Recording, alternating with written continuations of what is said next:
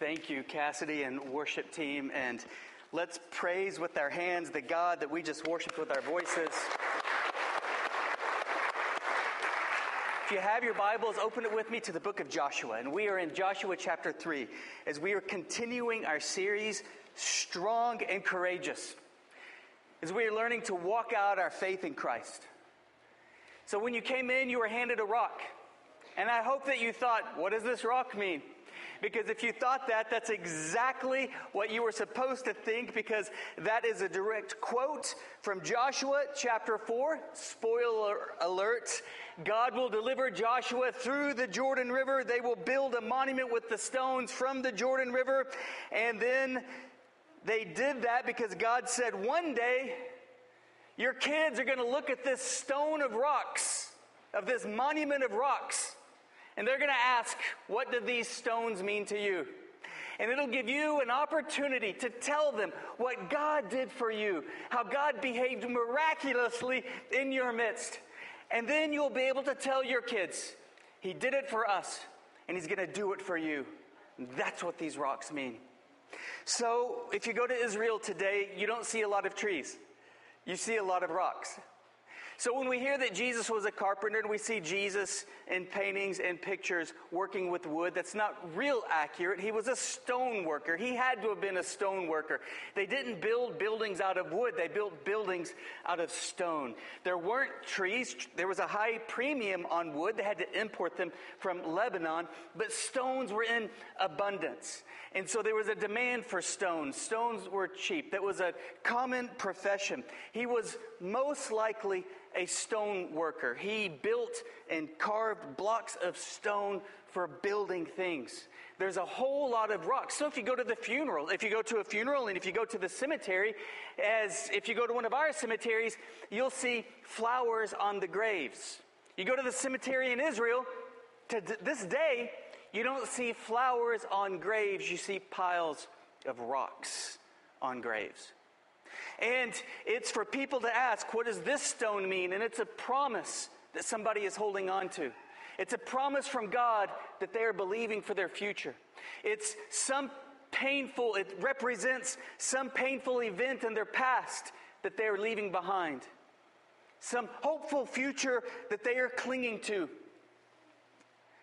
In fact, I was studying at Starbucks yesterday, and I had just bought these rocks. And I struck up a conversation, and we were visiting, and I read, this person was going through a difficult time. I read Isaiah chapter 61, verse 1 through 3, and I gave them a rock and said, hold on to that. That's God's promise for you. And by the time you leave this place this morning, I pray that there's something you will leave behind. And that's what this bucket of water is about. Because what you have in your hand is to represent something in your painful past that you are going to leave behind. And so, you can put it in the sea of forgetfulness. And then pray and consecrate your heart to the Lord. I'm glad I made that shot, by the way. Consecrate your heart to the Lord and hold on to some promise for your future. So with that, let's read our text. Joshua chapter 3, verse 1. Then Joshua rose early in the morning, and they set out from Shittim. And they came to the Jordan River. It's there to this day. He and all the people of Israel, and lodged there before they passed over. At the end of 3 days, this is how long they camped before the Jordan. Now, they are about to cross the Jordan. This is a graduation of sorts.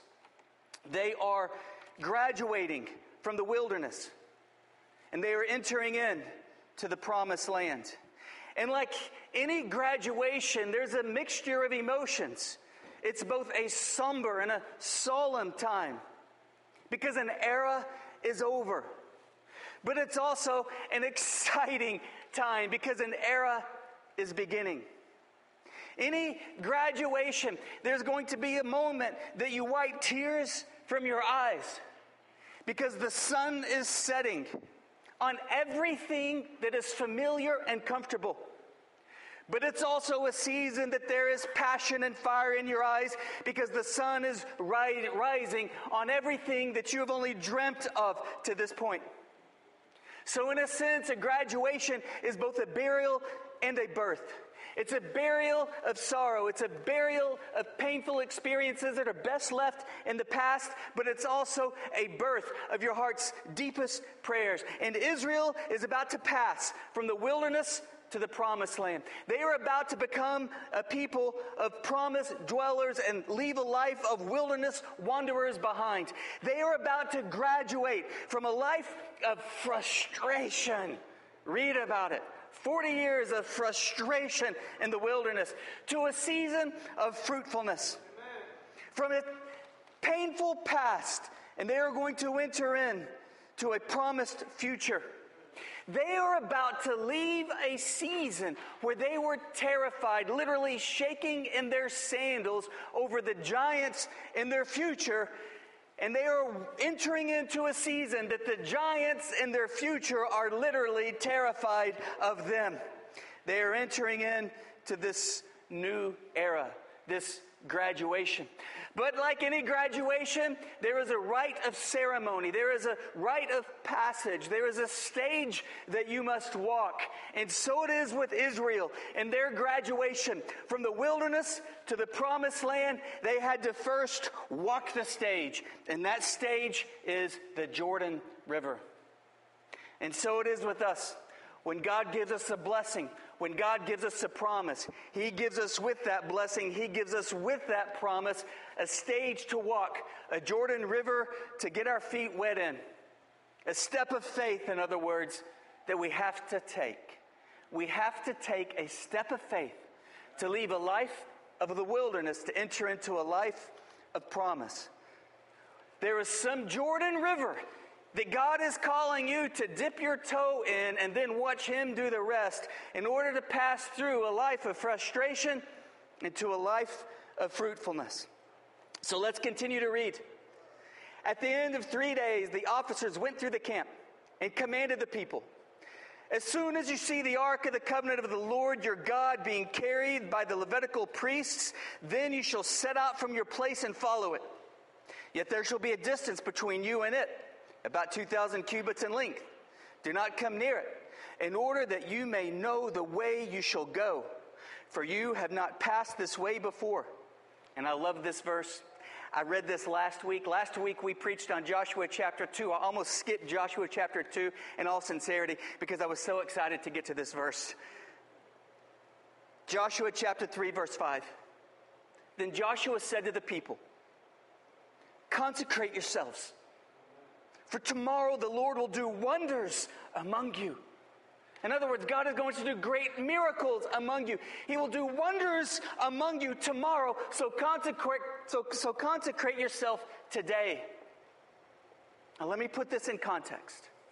Back in the day, a long day ago, I played football. On offense, I was the guy who ran out for the passes. And I could always tell when our quarterback was going to throw the ball to me. He would call the route. 354 OG. You just kind of run 15 yards out, try to shake the guy, cut right, go deep. And I could always tell when the quarterback was going to throw the ball to me, but we had this connection, right? I would get up to the line of scrimmage. I would look at him, and he would make eye contact with me. And when I knew that he made that eye contact with me, that I better be 35 yards, 40 yards down the field because the football was going to be there. Now, if I waited till he was good on his promise to throw the football to begin running, then he would throw the football, but I would miss it. So I couldn't wait for him to throw the football before I started running. Otherwise, I would miss the connection with the ball. And in the same way, God says, consecrate yourself, for tomorrow I'm going to do marvelous things among you. In other words, God is saying, don't wait until you're blessed to begin behaving like a blessed child of mine. Otherwise, you're going to miss the blessing. God is saying, don't wait until you feel anointed to act anointed. Otherwise, you're going to miss the anointing. Now, I'm going to throw the blessing. I'm going to throw the anointing. But will you be there to catch it? Will you be there to receive it? God is saying, consecrate yourself because I'm going to do marvelous things. Don't wait till I do marvelous things to consecrate yourself. Otherwise, you're going to miss the marvelous things. I'm going to throw the marvelous things, but you're not going to be there to intersect with it. And I thought, how many times to God's miracles, to God's blessings, to God's answered prayers, land with a thud on an empty end zone with no believer in sight because they failed to consecrate themselves, to actually believe, to actually put feet to their faith. Joshua said, consecrate yourselves, for tomorrow the Lord will do wonders among you. Verse 6, and Joshua said to the priests, take up the Ark of the Covenant. Did everybody see the first Raiders of the Lost Ark? A little point of reference. The Ark of the Covenant. Today, it's probably one of the most exciting but mysterious archaeological events or pieces in history. It's last mentioned in 586 BC with the destruction of Jerusalem and Babylon, by Babylon. But the Ark of the Covenant, it's a box. It's a square box. And on top of this square box that's made out of gold, there were statues of angels, and their wings touched. And underneath the wings was a bowl. And that's where the priest would sprinkle the blood of the sacrificed animals that for centuries was a picture of the soon-coming crucifixion of Christ. And inside the box, there was Moses' tablets of stone with the Ten Commandments that he threw and broke. And inside the box was Aaron's rod that, though dead, it budded to represent that God brings life out of death and he makes a way where there is no way. And in that box was a jar of that heavenly manna to remind the people that God provides. And this is the Ark of the Covenant. And literally, it was God's throne in the midst of his people that rested inside the Holy of Holies in the temple and the moving tabernacle in this era of Joshua. Now, we don't need the Ark of the Covenant today. It's best that it's lost, and because we don't need buildings, we don't need places, because now our heart is God's throne on this earth. Our heart is the residing place of the Holy Spirit. And so God says to Joshua, then Joshua says to the people, consecrate yourselves, for tomorrow the Lord will do wonders among you. And he's telling them two things that you've got to do to experience these wonders. And these are the two overarching points of today's message. The first thing, he's saying, you've got to get your heart right. Secondly, he's saying, you've got to get your feet wet. And each of these steps required faith, and this faith was a necessity for God to work through. Consecrate yourselves. Get your heart right. Get your heart right. Let's look at the awe that the people had with the Ark of the Covenant. The Ark was to be carried by the priest and to go 2,000 cubits before these 1 million Israelites. That's a distance of almost 1 mile. So the presence of the Lord is handled by the priests a mile ahead of the people. Now, we know today that God doesn't have to be a mile away from us and his presence handled only by the priest, because through faith in Christ, we're forgiven. The Holy Spirit enters us. We're all priests. We celebrate the priesthood of the believers. It's a concrete theological foundation here. And it enables us all to pray and draw near to God. In the New Testament, we draw near to God. But this does speak to the reality that in order to consecrate ourselves, to prepare for God's wonders among us, we do have to set Christ apart in our hearts, as Peter said. We do have to revere Christ as Lord. I mean, Christ just isn't just one of the buddies with all the other buddies in our life. We have to be reverent about Christ. We have to be in awe of him. He must be our Lord. There's a term called prostrate. We must be prostrate before Christ. It's a worshipful posture where our heart has to be reverent. Our heart has to be in awe before Christ. So whereas relationally we draw near, reverentially we set Christ apart. We are in awe of Christ. And so how does a people consecrate themselves out in the wilderness? Well, if you recall, they're camping out where? Right by the Jordan River. And so they would partake of something called mikvah. If you go to the temple today, on the east side, on the steps where Peter preached Pentecost, all around the steps, it looks like hot tubs. And it's where people would partake of this ancient ceremony called mikvah. And what they would do is quite literally walk down into the hot tub, and they would get their, they didn't actually call it a hot tub, it was a ceremonial place for cleansing and bathing. And they would get their feet wet, and as their feet was in the water, they would pray cleansing over their steps and that God would lead them. And in fact, as you walked up those steps, even to this day, some steps are this wide, some steps are this wide, some steps are this wide. And the rabbis commissioned the building of the steps as such so that when you went up to the temple to commune with God, you had to consider your steps. You couldn't just walk mindlessly. You had to walk with the reverence and consider your steps. So they got their feet wet and they would pray, "Oh God, cleanse my feet, cleanse my steps, lead my steps. Don't let my feet go anywhere that is unpleasing to you."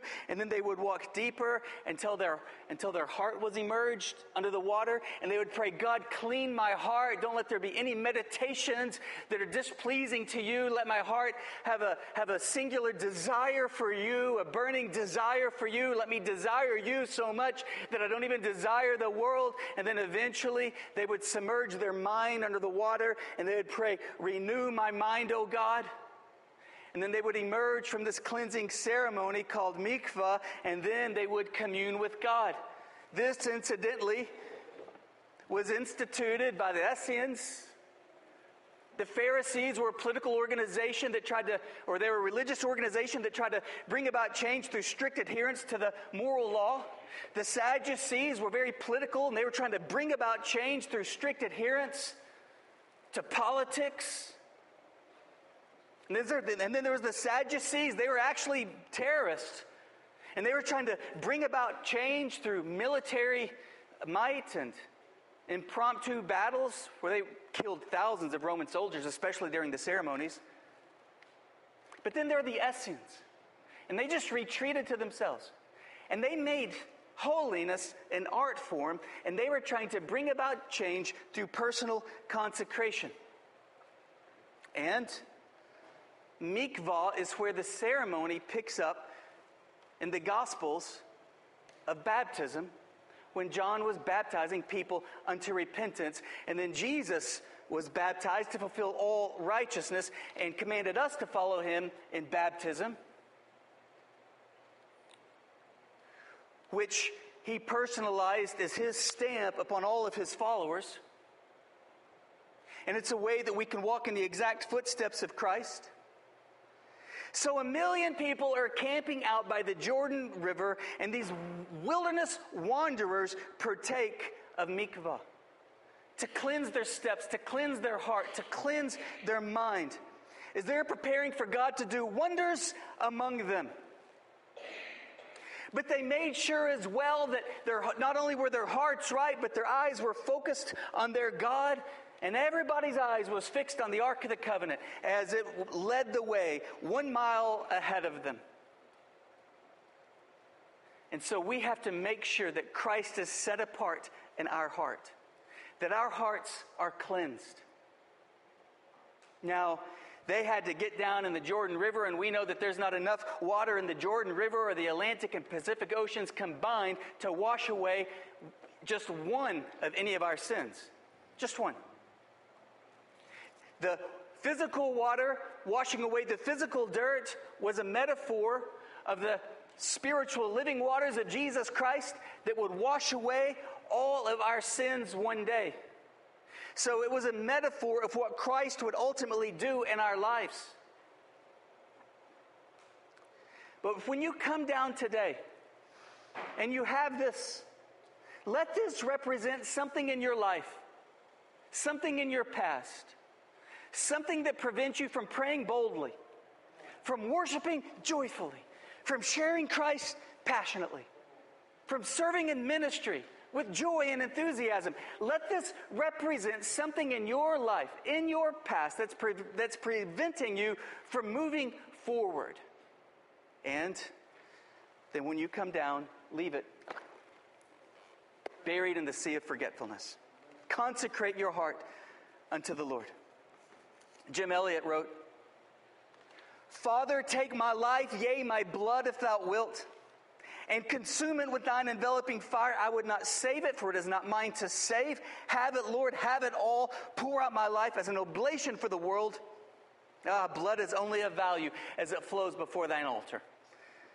This young man in his 20s, back in the 1940s, was martyred by the Aucas in Ecuador. And one of his last prayers was, blood is only of value as it flows before thine altar. I desire not a long life, but a full one like yours, Lord Jesus. And in relation to Father's Day, he wrote, quoting Psalms, children are arrows in a quiver, as the Psalms say, and they are to be trained as missionaries and shot at the devil. Great quote. So get your heart right. Now let's move into the second step, to experience God to do wondrous things among you. God is going to be faithful to give you the blessing. Will you be there to receive it? Will you be there to be able to sustain it, to be able to carry it on? So first, get your heart right. Second, get your feet wet. Let's continue to read verse 7. The Lord said to Joshua, today I will begin to exalt you in the sight of all Israel, that they may know that I was with you as I was with Moses, so I will be with you. And as for you, commanded the priest to bear the Ark of the Covenant, when you come to the brink of the waters of the Jordan, you shall stand in the Jordan. And Joshua said to the people of Israel, come here and listen to the words of the Lord your God. And Joshua said, here is how you shall know that the living God is among you, and that he will without fail drive from before you the Canaanites, the Hittites, the Hivites, the Perizzites, the Girgashites, the Amorites, the Jebusites, and the Termites. Don't you guys hate the last one? Verse 11, behold, the Ark of the Covenant of the Lord of all the earth is passing over before you into the Jordan. The Ark of the Covenant of the Lord is before you. In other words, God's presence is with you. And when you consecrate your life before the Lord, when your heart is right before God, you know that God is leading the way. And you have no need to fear the giants in your life. Just the opposite, the giants in your life will fear you. Verse 12. Now therefore, take 12 men from the 12 tribes of Israel, from each tribe a man. And what these men are to do is they cross through the Jordan River. And if you go to the Jordan River today, you have to be very careful when you walk, because it's not a sandy riverbed. It is stone on top of stone. It's very difficult to walk in.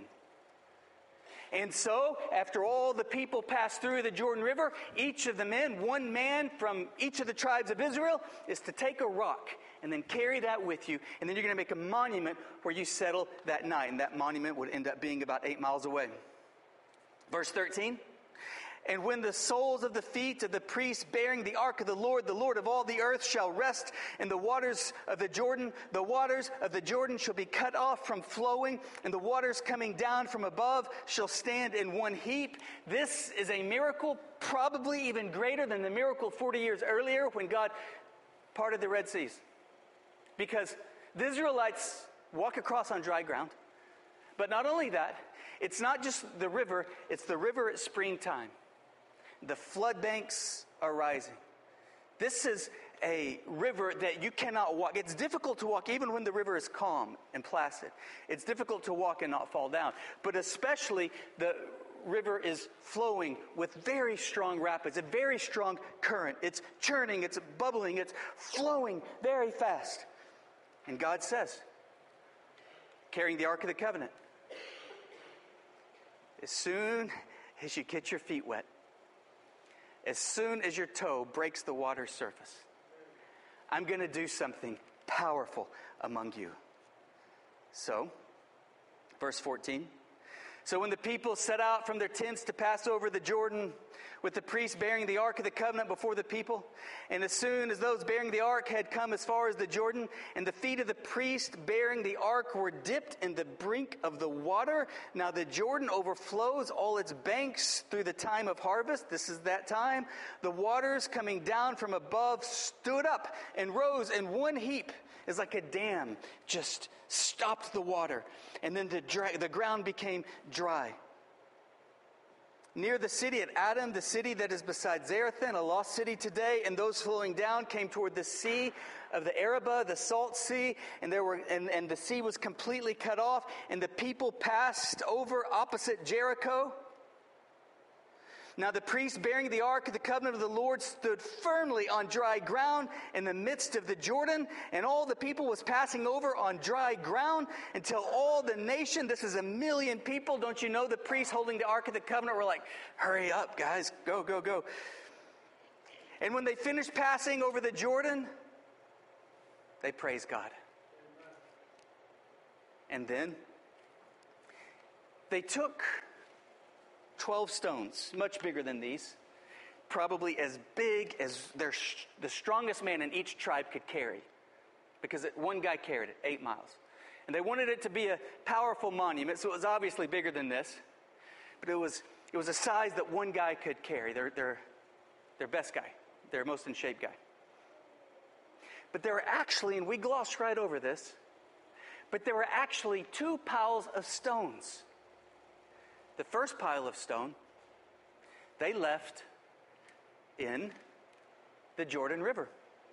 They built a monument of 12 stones in the Jordan River, and when the last person's foot left the river and began to walk upon the ground, then God brought the floods right back, and it washed right over the pile of 12 stones in the middle of the Jordan River for only God to see. Why would they do that? The second pile of stones, like I said, they carried 8 miles to the town that they settled, and then they built that pile of stones, and that was so that everybody could see, and so that one day some kid would ask their dad or granddad, what do these stones mean? And they could remind him of God's greatness and glory and say, he did it for us, and he'll do it for you. Yeah, let's praise Jesus. Put your hands together. But let's go back to the pile of stones in the middle of the river. What are they there for? You know, the Israelites crossed the Jordan River. You know, Jesus was baptized in the Jordan River. And Jesus doesn't do anything by chance. I kind of like to think that Jesus was baptized. He only knew it at the exact spot where the 12 stones were created. Because Jesus' water baptism to fulfill all righteousness was a picture of Jesus' baptism, as he told his disciples, are you able to drink the baptism in which I will be baptized with? And they said yes, having no idea what they were talking about. But Jesus said, yes, you will, knowing exactly what he was talking about, and that was his crucifixion. And so the passing from the past into the future, from the wilderness into the promised land, from a past of frustration into a life of fruitfulness, from an old era into a new era, is a picture of Christ's baptism. And as Christ was baptized, that was a picture of his crucifixion. And when we are in Christ, when we are Christians, we are in Christ. That means that we are baptized in Christ's baptism, which means that our old life is gone. And this is the terminology that we use when we baptize around here. Buried in the likeness of his death, raised in the likeness of his resurrection. In other words, when we commit our lives to Christ and the Spirit of Christ comes into our heart, every sin, every failure, every lust, every ounce of bitterness and anger and disobedience toward God is left buried in the sea of forgetfulness.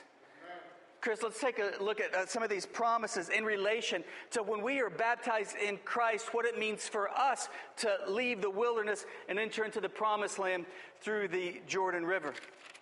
The first verse that we have, it's coming up. Isaiah 43:19.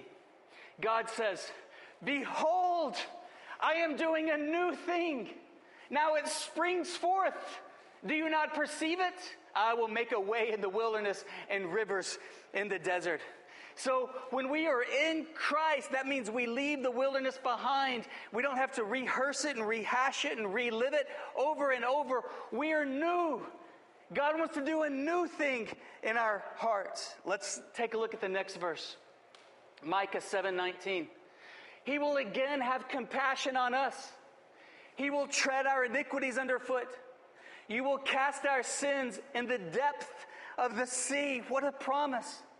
To be in Christ, to be baptized in Christ, to be a Christian is to be baptized in Christ. Which means that all of our sins, past, present, and future, we are justified, meaning justified, never sinned. All of our sins are cast into the depths of the sea, and he treads our iniquities underfoot. Let's take a look at the next verse. Hebrews 8:12. For I will be merciful toward their iniquities, and I will remember their sins no more.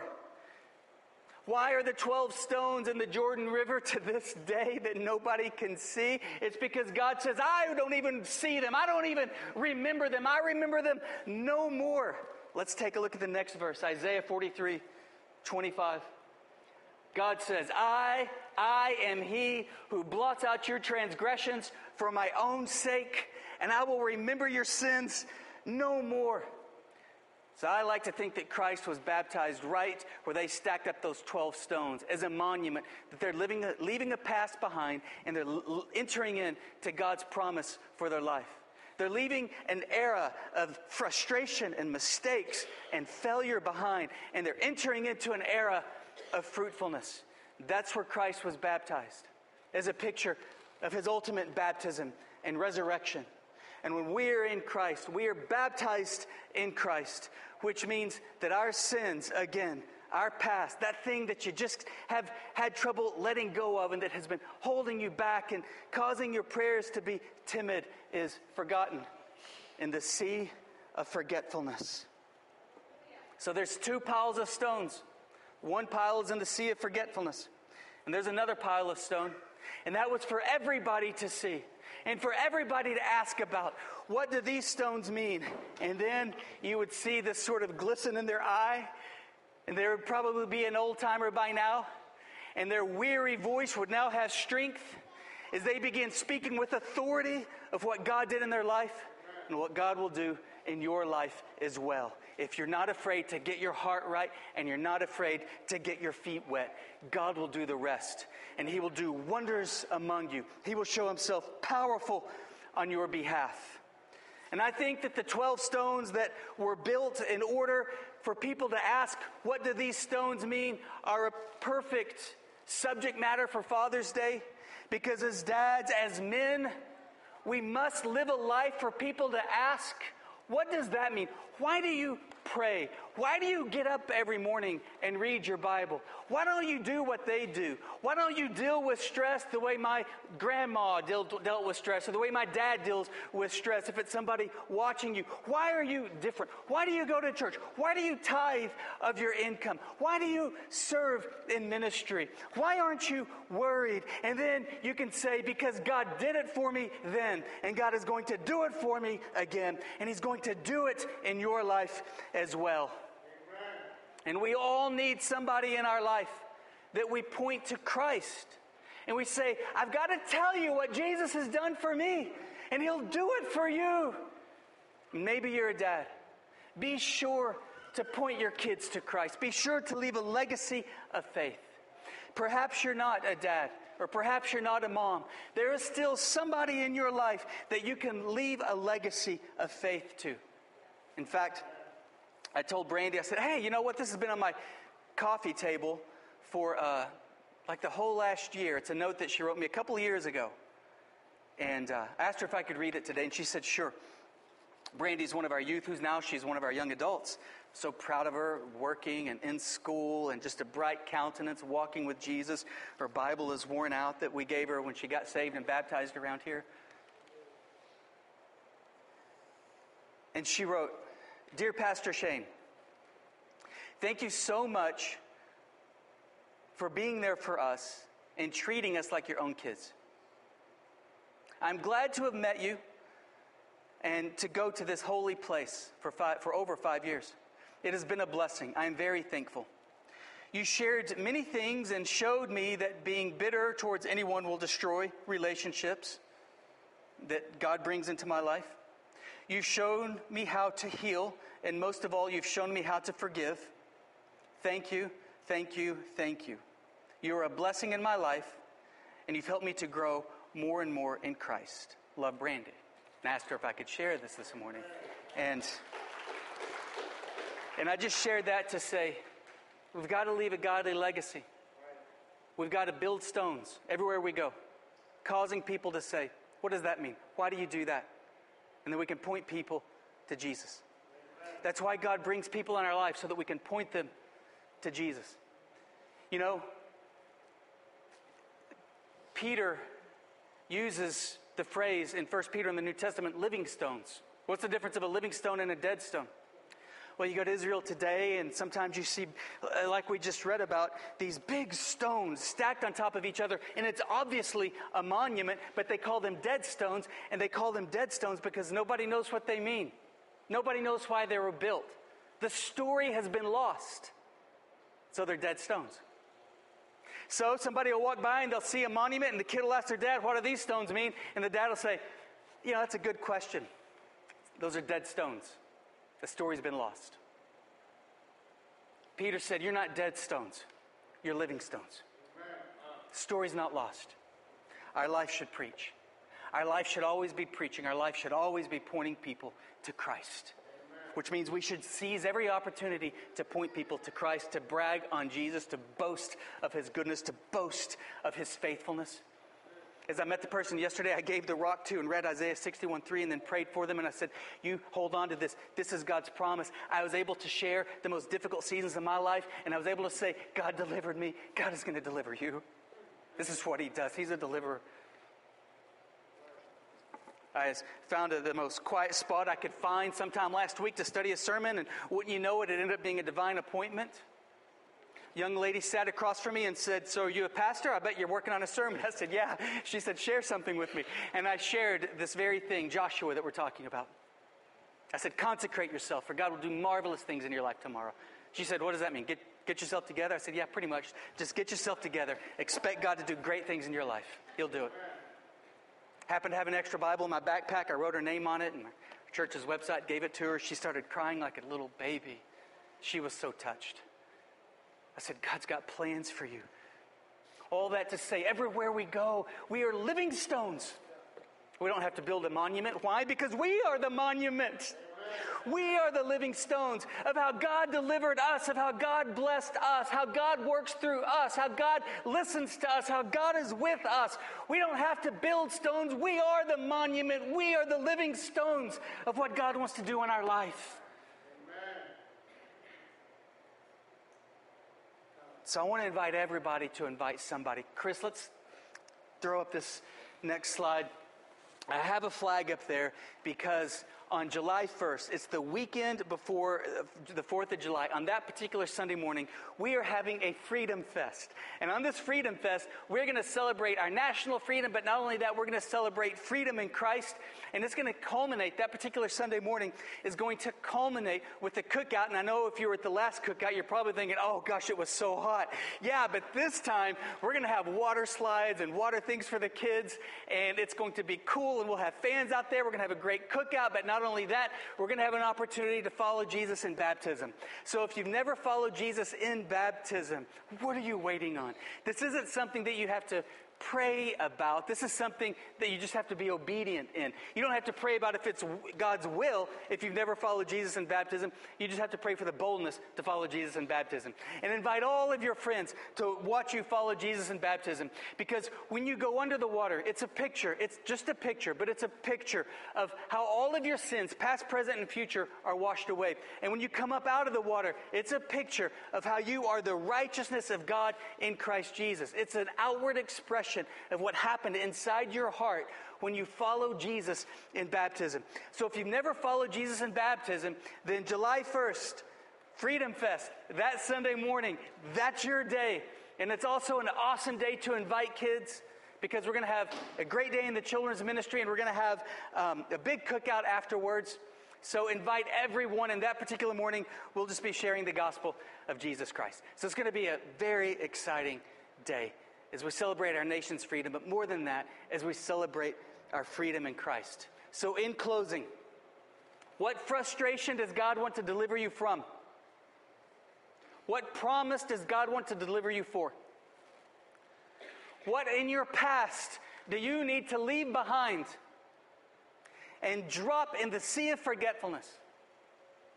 And what promise do you need to hold on to about your future? Consecrate yourselves, God says. For tomorrow, I'm going to do marvelous things among you.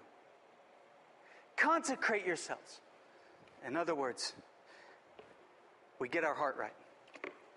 For tomorrow, I'm going to do marvelous things among you. In other words, we believe God for a promise in our life. So I want to encourage you to leave something in here. You might just spend some time communing with the Lord. And then as you leave the altar, take another stone as a reminder to you. Keep it in your pocket. Hold on to it as you pray, as a reminder for what you're expecting God to do in your life. Would you stand with me, please?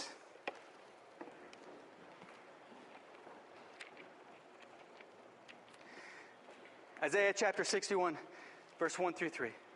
And it reads, this is a promise that I want to give you to hold on to. And in fact, how many of you, with your heads bowed, how many of you would say, you know what, there's something I need to let go of? All right. Amen. And some of you, how many of you would say, you know what, there's a promise I need to hold on to? Raise your hand. All right. So I want to invite you to come forward. We read about Isaiah 61, what God wants to do in your life. He wants to give you beauty instead of ashes. Beauty instead of ashes. Do you know what ashes were in the Old Testament? In fact, when I was reading this to the person I gave a rock to yesterday, they said, what are ashes? I said, ashes are grieving. When people were really grieving, when they were very sorrowful, when they were mourning, they just covered themselves in ashes. And instead of ashes, God wants to give you beauty. He wants to give you gladness instead of mourning. The garment of praise instead of a faint spirit. That they may be called oaks of righteousness, the planting of the Lord, that they may be glorified. All right, so bow your heads with me, please. If you've got something to leave here in the sea of forgetfulness, just drop it in this bucket. Hear it splash. And then pray, consecrate your heart, pick up a rock, hold on to the promises. Consecrate yourself. For God is going to do marvelous things among you tomorrow. Expect it. The entire preceding generation stopped expecting marvelous things, and their consecration went out the window. They lost the ability to consecrate themselves. Their hearts became so hardened because their expectation of God's power became so weak. Consecrate yourself. Tomorrow, God will do marvelous things among you. Father, I pray that everybody here would have a heart and spirit of expectation. Do marvelous things among everybody. We are expecting you to do marvelous things in the lives of every person here. And we're not going to miss that blessing. We're going to be ready for it because we're going to be consecrated. We're expecting marvelous things from your powerful hand. Glory to your name. And as a church, we are consecrated, repented, focused on you, with you set apart in our heart, expecting marvelous things among us. To you be the glory. All right, guys, the altars are open.